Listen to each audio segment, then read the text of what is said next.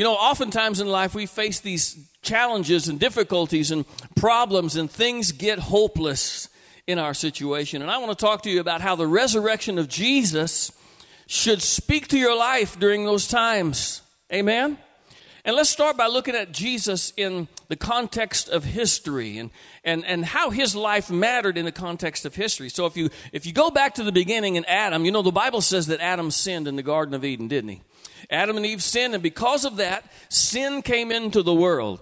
Now, what that means, sin came into the world, is that death entered the world too, and that all things die. Now, if you look at anything in life, it has a, a an, an end to it. It comes to an end. So it doesn't matter if it's a tree or if it's a human being or if it's your car or a house. I mean, if it sits there long enough, it's going to rot and decay. That is the effect of death being in the world today. Now, we grow old, don't we? Me and Buddy were talking about growing old this morning. We're, we're you know, we, we like to, uh, well, at least I do. I like to talk about how old I'm getting and, you know, how out of shape I'm getting and how I can't do what I used to do. And usually it's just in fun. Truthfully, I'm really blessed um, with what God has done for me in my life. But I am getting older, and I've noticed that I can't do things like I used to. Like I'd climb a ladder in the past, and I, when I was young, I thought, well, if I fall, I'll just land on my feet. It's no big deal. And now, as I'm stepping higher up every step, my knees are shaking a little because I, I understand that I can't land like I used to. I can't do what I used to. Do you know that all of that is the effect of death on the world today? The how you, you can plant a tree and it can grow. It can grow. It may last a hundred years. At some point, it's going to die. That's the effect of death on the world today. Now, when Adam and Eve sinned, they brought that into the world today. It still exists today. And because of that, mankind is born into sin. We're born into sin. Now, let me tell you what that means. Mankind is made up of three parts spirit, soul, and body. The spirit part of you is the part of you that's in your innermost, deepest parts that connects directly to God, right? The soul part of you is the internal part of you that connects to the world around you, your mind and your thinking and your emotions and stuff. And of course, your body is your physical body. Now, when death entered into the world, people were born with dead spirits. That's why there's a saying that you must be born again. And so we have a, a, lot of people in the world who are walking around with dead spirits because only when you come to Christ is your spirit made alive. Your soul, your will, your emotions, your mind may be alive, your body may be alive, but without Christ, the spirit is dead. Are you with me so far? So you've got a world full of people after Adam walking around in the struggle with sin. They can't get control of sin. They can't stop death. They are defeated. And what do we as humans do? We try everything we can to fix ourselves, right? We want to try to do better. And we do it as individuals. We try to make ourselves better and, and make ourselves do the right things. Like I've said before, uh, uh you know, you can try to be disciplined and say, well, I'm never going to say that again. I'm never going to cuss again. And then what happens? Seems like you cuss worse after you've done that, right? And, and, and my, my favorite example is when you go to get uh, um, French fries at McDonald's and you're trying to bring them home and keep your hands out of them, right? And you can't stop yourself from digging in the bag because we don't have the discipline to control our own selves, do we? You know how have you been down that road? So then we as a society, we try to come together and we try to decide right from wrong and we try to make ourselves do the right thing. And you're getting a lot of that today on social media. Everyone is telling you how you're supposed to act and how you're supposed to think and what political party you're supposed to belong to. And everybody's got the moral high ground they feel like and they're telling you how to live their lives. But the truth is that's been going on forever. And society doesn't have an answer for you. Not your grandpa's society, not your society, not the, the grandkids that you're going to have have someday, not their society, mankind will never be able to fix himself. And when you come to that realization, it brings you to a dark moment. It brings you to a place where you realize that within your own power, even with people around you helping you, your situation is hopeless. The world is hopeless, and yet, there was a prophecy given that a Savior would come, a Savior would be born. And the angels announced it, right? That unto you is born this day in the city of David a Savior, Christ the Lord. We celebrate the birth of Jesus on Christmas morning. That although we could do nothing to save ourselves, here comes Jesus. The Son of the living God steps down from heaven and comes in a manger. And he lives a perfect life. He does everything that he's supposed to do. Not only that, he displays his power. He's going to heal the sick and raise the dead, and open up ears, and he's going to he's going to baffle political leaders and religious leaders who are trying to stop him. And people at his time, you got to understand, people at his time didn't know what was going to happen. So they're looking at this guy like he's a political savior, like he's going to be another David. He's going to get an army together and defeat Rome. And Israel's gonna, gonna finally be free and enjoy all of the blessings that God has for them. And they're gonna live here on earth the wonderful life that they've always been promised. What they didn't know is Jesus didn't come to fulfill that role, He came to die. Amen? And so hopes are high. The disciples are following him. Can you imagine how excited they are when they see him raise the dead? When they see the water turned into wine. Whoo, this is our guy, yeah. Come on, Jesus, go get him, right? They're, they're excited. Hope is high. And then comes that day when he goes to the garden and he asks him, Hey, couldn't you just pray for me for one hour? My heart is in distress. And yet, they can't even stay awake. So what happens? Harold's phone rings. no, that didn't happen. what happened was Judas leads the army, right? He, he leads the soldiers, and they come and they arrest Jesus and they take him away and he goes before the, the political leaders and he gets beaten and they're watching from afar and they're seeing all of this happen and he's beaten and he's accused and they make fun of him and they put a, a, a robe on his back and a crown of thorns upon his head and they make him carry his own cross out there to Calvary's hill and they know what's going to go on. They know what a crucifixion is. They've seen it before. They understand it. And all of the hope that they had is starting to dwindle and diminish. As they watch and they're wondering, is Jesus ever going to like take over? Is he ever going to call down angels from heaven? Or is he just going to let this happen? Or maybe he doesn't really have the power to change it. And you can just sense in the people of that day their hope beginning to dwindle as they watch Jesus and the nails go in his hands and the nails go in his feet. And finally, he says those three powerful words it is finished. You know, I got to thinking about that, buddy. I wonder how many people who were there who thought those three words meant, yeah, our hope is gone. That Jesus was trying to tell his people, you know what, it's over with. I tried and I couldn't do it. It's finished. We made a good run at it, but here we are again back at hopelessness. But Jesus didn't say, I am finished. He said, It is finished. What he meant was, the work that I needed to do to set you free has been complete. Hallelujah. They didn't understand that then, but the day was coming when the light would go on, revelation would open up in their heart, and they would understand. So we've got a world that on Friday night goes to bed with the realization that the Savior of the world that they had placed all their hopes in was dead and in the tomb. I can't imagine what they thought and how they felt. I can't imagine what was going through their mind. But you know, I've had experiences in my life when I reached the end of my rope, when I've come to the end of myself, when I either had to decide that life was hopeless or there was hope in Christ. I had to make the choice. I had to understand that there was more ahead for me and that I just needed to trust a Savior who could do it for me. I need to trust a Savior who could bring me back from the dead. You see, while the world at that time must have thought this was the end, it was nothing but a setup. It was a setup for the greatest comeback history would ever know. The world got dark on a Friday, was silent on a Saturday, so that the tomb could burst forth with life on a Sunday morning. Are you hearing what I'm saying today? You're going to come to a place in your life. If you haven't already done it, a place where you realize that all of your efforts to make your life meaningful and have purpose and fulfilled come to an end.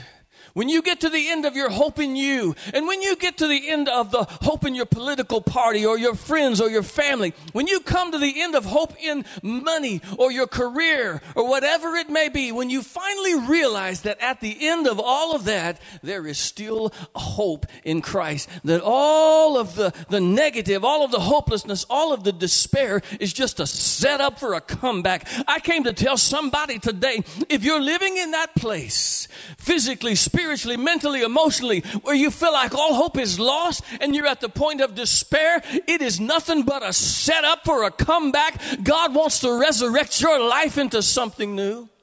Hallelujah. Are you with me? You see, Jesus came and raised himself from the dead so that we could follow with him. We could go with him. I want to read you today. Read to you today. Thank you. In Luke chapter 24. I love this, and I use this often at Easter. But it says, On the first day of the week at early dawn, they came to the tomb bringing the spices which they had prepared. They expected a dead Jesus. And they found the stone rolled away from the tomb. But when they entered, they did not find the body of the Lord Jesus. Can somebody dance with me? He's not there. While they were perplexed about this, behold, two men suddenly stood near them in dazzling clothes. And as the women were terrified and bowed their faces to the ground, the men said to them, Why do you seek the living one among the dead? He's not here, but he has risen. Remember how he spoke to you a while he was in Galilee saying that the Son of Man must be delivered into the hands of sinful men and be crucified and the third day rise again? Why do you seek the living among the dead? Hallelujah. I want to talk to you for a little while about what the dead life is like. How many of you like to show The Walking Dead? Come on.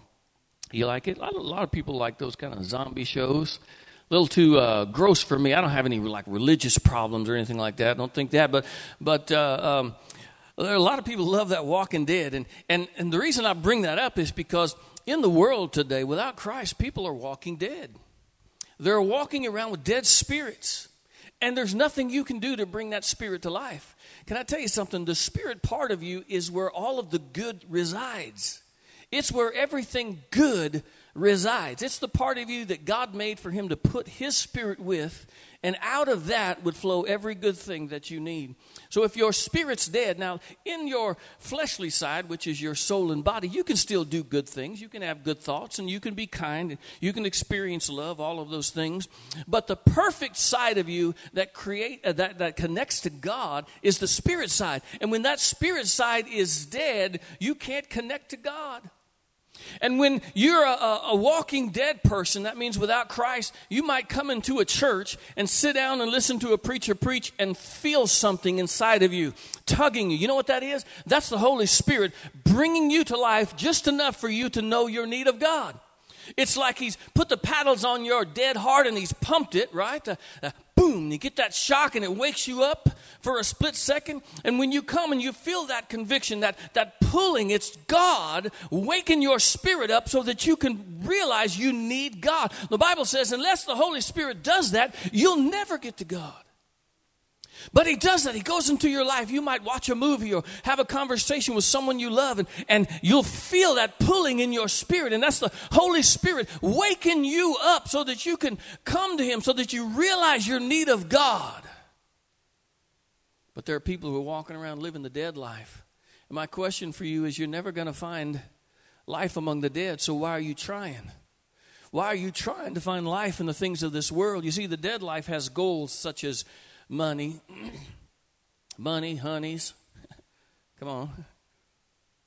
Right? Power. Got to go my way.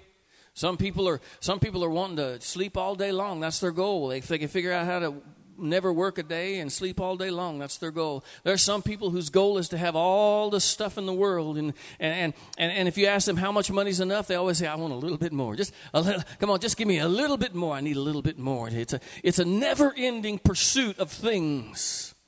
We want the stuff of this world. We want to be beautiful. We want people to adore us and be famous. And, and, and the dead life has goals like that. And, and people spend their lives in pursuit of this stuff. Can I tell you something? The only thing worse than pursuing the things of this world and not getting them is pursuing the things of this world and getting them. Because it's in that moment when the money comes and the honeys come and the power comes that you realize just how empty it is. The Bible says there's a way that seems right to man, but in the end is the way of death. You know why? Because the dead life is a bunch of people walking around in the cemetery and they're pursuing things that end in death that don't really matter. They're pursuing things that don't really matter. And they go, they go after things of this life and, and they want it so bad. There's some people that want to be so beautiful, they spend uh, tens of thousands, hundreds of thousands of dollars cutting their faces up and, and getting fixed all over again. And, and, and you know, sometimes I wish my face looked different. Y'all don't, oh, amen me on that one. Brenda, yes, Brenda's shaking her head like, me too, Pastor. I wish your face looked look different too. There's more important stuff than that. As long as my wife loves me. Come on. There's more important stuff than money. I like money as much as anybody. I'm not allergic to you to it. And, and if you would like to give me some money, I would take it from you. Hallelujah. I give money to other people too. That's not the point though. There's stuff that's more important than money. There's stuff that's more important than having things. I like to drive a nice car, but you know what? I realize I, I was happy when I drove a used car and I'm happy when I drive a newer car. That's the car doesn't make the difference in my life. But if I pursue the things of this world, I consume my days, my time, my money in the things that only end in death. They're just going to disappear anyway. You know what's going to happen to your new car someday? It's going to become an old car someday. You know what's happened to your new house someday? It's going to become an old house someday. You know what's going to happen to your new young body? I see these young men and they're walking around with their shirts off because they got, you know, they, they got six packs and they look so smooth. And I'm thinking, enjoy it while it lasts. Because there's coming a day when you will get furniture disease. You know what that is? That's when your chest falls into your drawers. and, and gravity starts weighing you down. yes, gravity starts weighing you down. Yes, and, and, and life gets to you. And you know, if you pursue the stuff of this world, it doesn't last. And the only thing worse than pursuing it and not getting it is getting it and realize how empty it was and how you wasted your time, energy, and effort living the dead life, the empty life when there's something that's so much better. You see, Jesus came to life so that you and I could live with him. I want to read scripture to you in Ephesians chapter 2, if you want to turn with me. Ephesians chapter 2. And you were dead in your trespasses and sin. Remember? Paul is saying here, he's saying, look, there was a time when your spirit was dead. He doesn't mean that you were physically dead or that your soul was dead, that you couldn't think or you couldn't walk or talk. He meant that your spirit was dead. You formerly walked according to the course of this world. What have we been talking about? You walked according to the ways of this world. You were right there walking among the dead. According to the prince of the power of the air, or the spirit that is now working in the sons of disobedience. Among them we too all formerly lived in the lusts of our flesh, indulging the desires of the flesh and of the mind, and were by nature children of wrath, even as the rest. But God, oh, thank you for a but God, amen. Hallelujah. But God, being rich in mercy because of his great love, which with which he loved us, even when we were dead in our transgressions, he made us alive together with Christ. By grace you have been saved, and raised us up with him, and seated us with him in heavenly places in Christ Jesus, so that in the ages to come he might show the surpassing riches of his grace in kindness towards us in Christ Jesus. For grace you have been saved through faith, not of yourselves, it's the gift of God, not a res- as a result of works, so that no one may boast. For we are his workmanship, created in Christ Jesus for good works which God prepared beforehand so that we would walk in them. The scripture says that God raised us up with Christ. You remember that song, Because He Lives, I Can Face Tomorrow? You know, the, this is the essence of that song. Because Christ was raised, I can be raised with Him. Because Christ defeated death, I don't have to be under that spell anymore. I don't have to live the dead life anymore. When Christ rose from the dead, He brought those who believe in Him with Him. Amen. He defeated sin at the cross. He defeated death by rising from the grave. And that means sin doesn't have to rule over me anymore. Come on, somebody. Amen. Amen. I'm, you know, we're, we're at this church, we, we're honest about our lives, and we don't act like we never make mistakes and never sin and never fall short of the glory of God. We still have a fleshly side of ourselves that sometimes we don't think like we should. Sometimes we don't speak like we should. Am I the only one? Don't make me. I got a list. No, I really don't. I don't keep a list. But but I know that everybody makes mistakes, right? We still do. But you know what? Sin doesn't rule over us. That's, that's the difference, right? Sin doesn't rule over our lives. Christ does. Christ has control over our lives. While there's other people in the world that are still bound by sin, still bound by death, still under the penalty, Christ has made us free because we believe in Him. Not only did He raise us, but Paul says here that He seated us in heavenly places. Woo!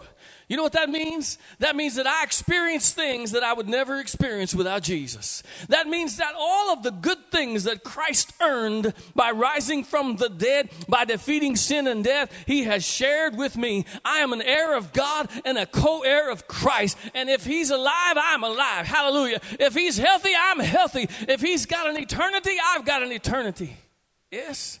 Amen.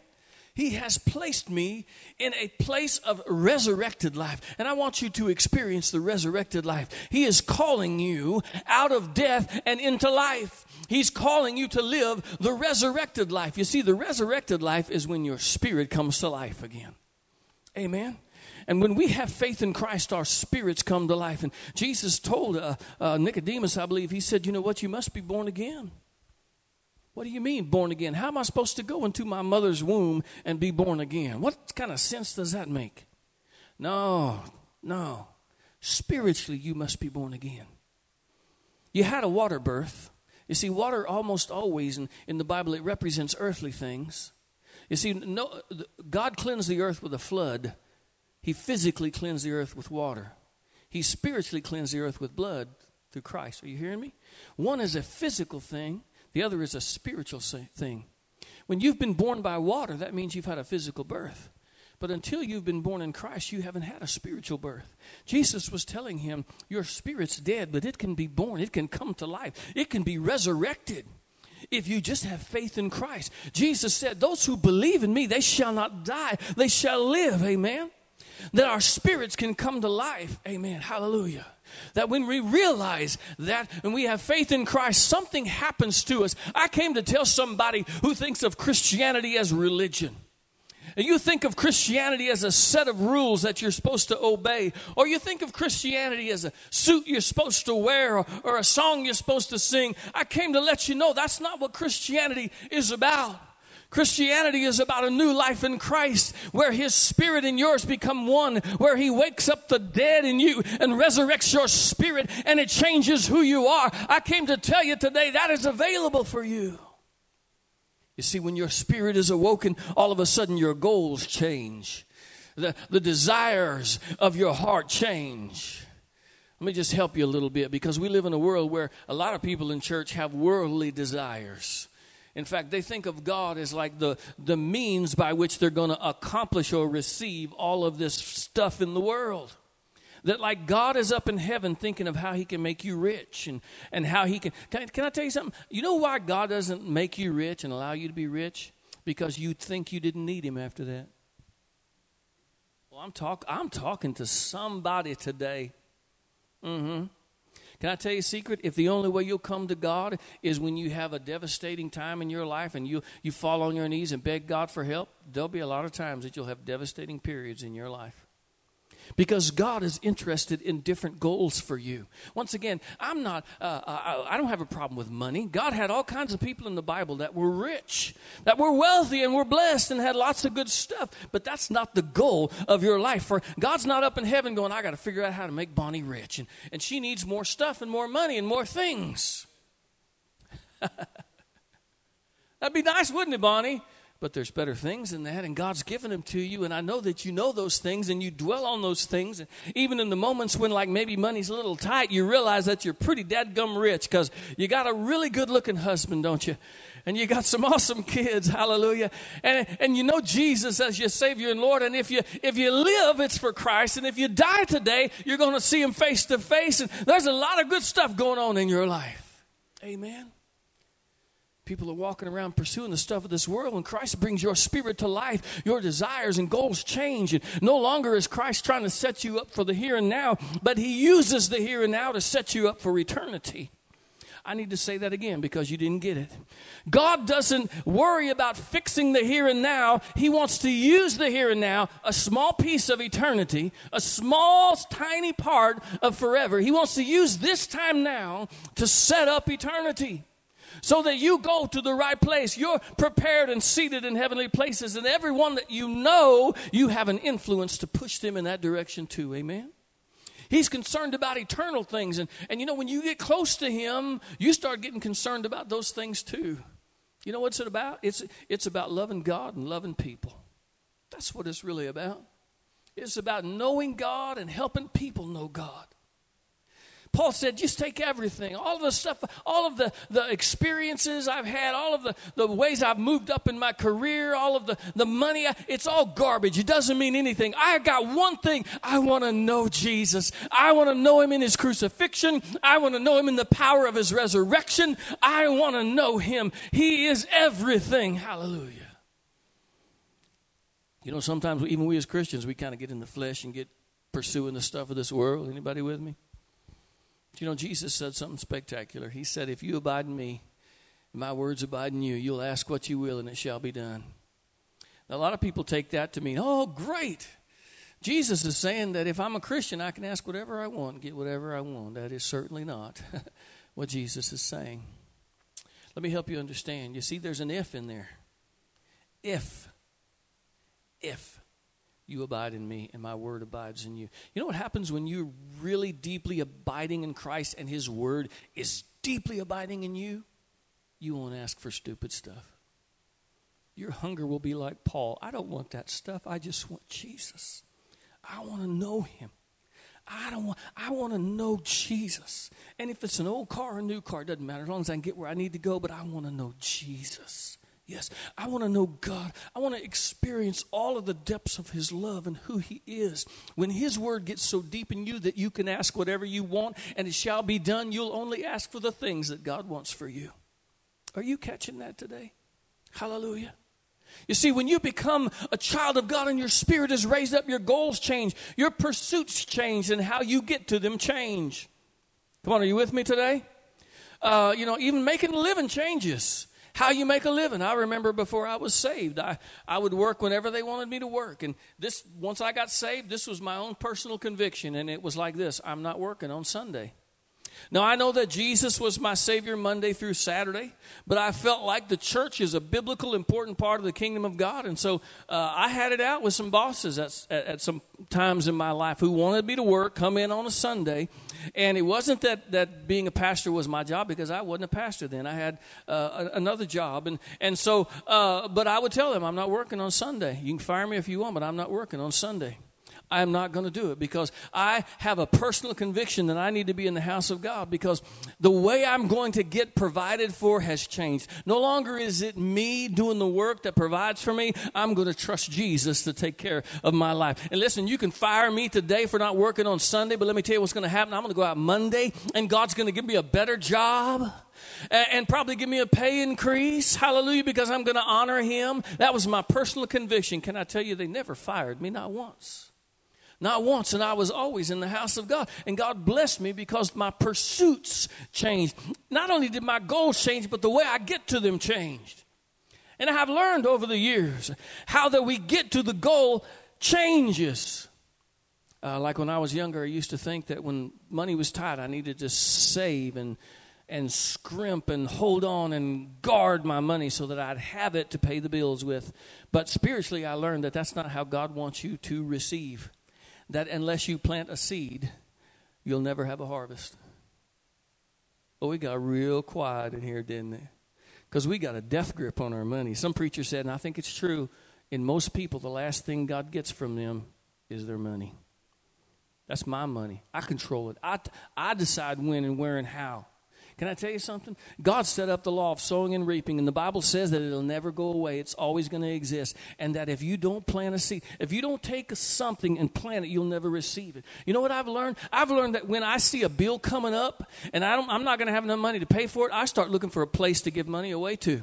I start looking for a person who has a need. I start looking for a ministry and I start giving $20 bills away one at a time in different places. Or I'll talk to Kathy and say, hey, we ought to give this money to this place because I feel like we need to plant a seed. And I know, I know, I know. I know that if I plant it today, a harvest is coming tomorrow because I have been with God. I've experienced it before. The way I look at money has changed. My pursuits have changed because new life changes who you are. It makes a difference in your life. It changes you from the inside out. And God's still working on me, right?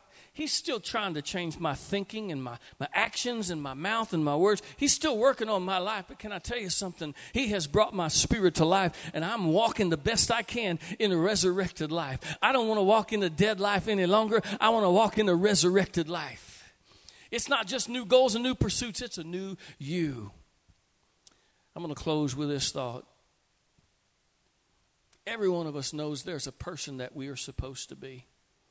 Sometimes it's, it's hard to even say that person in words, to describe in words what that person is like, but you know who, deep down in your spirit, you know there's a person that you feel like you're supposed to be. And, and you're not that person. And so what do we do? We, we try to fix ourselves and we, we try to do all these things and we're going to diet or we're going to stop doing this or we're going to go to, you know, some seminar or something or we're going to read a book or we're going to we're going to do something. And even religion can get you that way. I'm going to start going to church. Can I tell you something? One of the worst things you can do is go to church and get religious without Jesus. Cuz it'll make you feel like you're right with God and everything's okay when it's really not. Are you with me? And you pursue all of this stuff and you walk around trying to trying to fix yourself and and trying to do better and and and and you just hope that you become that person you've always dreamed you could be. And when you start to realize it doesn't happen, people start making excuses. Well, it's because it's because of you know I was born in the wrong family. It's because I was born on the wrong side of the tracks. It's because I don't have. If I just had money, if my mama would have been more this, if my daddy would have been more that, if I hadn't gone through this tragedy, if I hadn't of this or I hadn't of that, can I tell you all the excuses in the world aren't the reason that you're not who you always knew you could be. Let me tell you the reason. Because there's only one person who can turn you into the person you always knew you could be, and his name is Jesus Christ. And if you ever let Him get inside of your life, if you ever let Him, let him get inside of you and bring your spirit to life, you won't become perfect in a day, but you'll start to grow in Him. And your desires will change and your hopes will change. And, and let me tell you, I'm telling you something that I know about because I have experienced it myself. I grew up in church, I felt the Spirit of God. Sister Alice, there were times that I sat in that pew, a sinner, and I felt a conviction. I could feel, boom, those paddles waking me up, telling me I needed God, and I would ignore them. And I would go on my own way. I would think to myself, I can't be a Christian. I can't do like those people do. I didn't know it wouldn't be me, that it would be Christ in me. So I'd say no, and I'd do my own thing. And, and I did that for a long time. In fact, once I got to be old enough, I could have just quit church, but I kept going because I liked to play the guitar and we would go. I would play the guitar, and uh, as soon as the music was done and the preaching started, I would go outside. And as musicians, we'd hang out, you know, while the preaching went on because we weren't really there for the right reason. Let that sink in for just a moment. And, and then all of a sudden, things began to happen at church. And there, I was young at the time, and there was a lot of young adults that were getting saved and filled with the Spirit and God was moving and I could tell something was going on and it was pulling on me, but I was very resistant.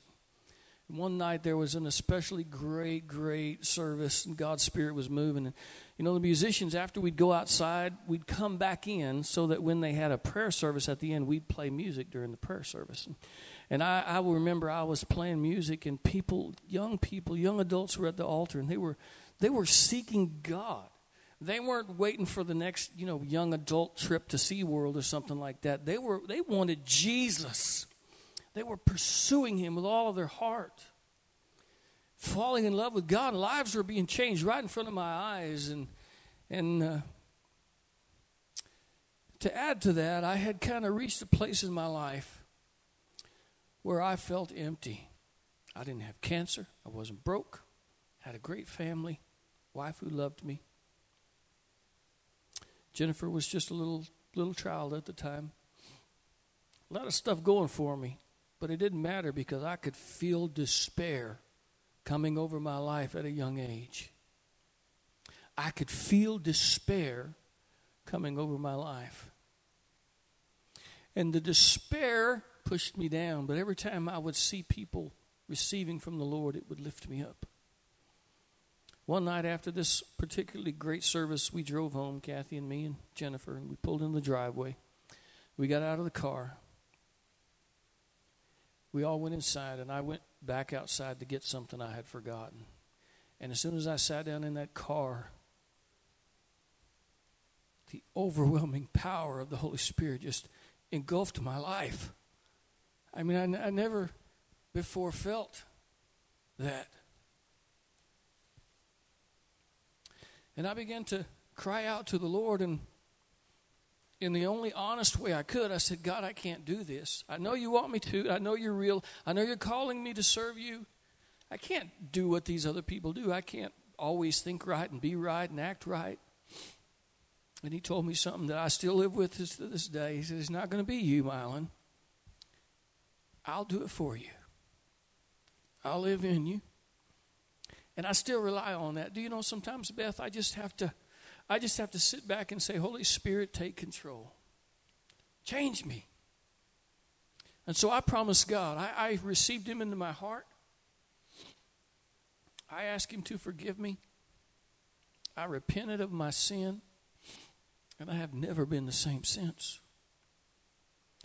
And I don't know how to tell you how much I love him and how much he's done for me.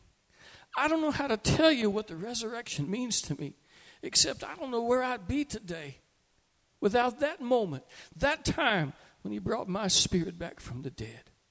Hallelujah. That's what Easter's about. It's about the opportunity for you and I to experience new life in Christ. Do you know there's been times since then that even as his child, I've come to points where I felt down, out, and in despair. And I thought, God, where are you at? Why is this going on? And it seemed like it was going to be the end. And then all of a sudden, a light would come on and things would begin to change.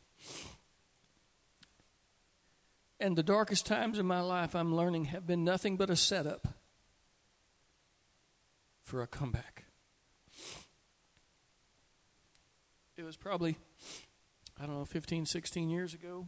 Kathy and I had launched out on our own. We thought we felt like God wanted us to start a church, and so we started a church, and we were meeting in a clubhouse, and we had our ups and downs, and it was very difficult. And uh, you know, we had we had reached a place where we had done everything we could do, and it just didn't seem like we were going to get any, anywhere. And I, as a pastor, was kind of taking the responsibility for that, you know, on my own shoulders, and and uh, well, I reached a, de- a devastating time in my life during that period of time, and uh, I didn't know what to do. And so, you know, the only thing I do, buddy, is what I've always done, and, and that is I said, God, we're going to stop having services, and we're just going to pray, and you're going to do what you do because either you're God or you're not. And, and it wasn't very long after that, I mean, a very short time, that someone called and said, Hey, why don't you come over to the Ark and uh, maybe try out for pastor over here? And so I did, and uh, well, here we are today. The Ark became uh, Austin Alive Church, and that was 15 years ago, and here we are today. And And you know what I've learned through all of that? I've learned that when it gets really, really dark and it seems like it's really, really at the end and it's really, really hopeless, it's just a setup for a comeback. Amen. That God is getting ready to do something big. And I don't know who you are today, but I feel like there's somebody in this place who's at that point. You feel like you've done everything you can do, you've pushed yourself to the limit, you've got people to try to help you, and you aren't getting anywhere, and you feel like it's never going to happen. And I came to tell you that's just a setup. God is getting ready to resurrect you. And if you would just believe. So, how do you receive a resurrected life? Just believe in it. Turn away from the old life and turn to Jesus. Hallelujah. You don't have to be perfect. You don't have to cut your hair, go buy a suit or a dress. You don't have to be religious. Just trust in Jesus. He'll take care of everything else as He grows you in Him. Hallelujah. So I want every every head bowed.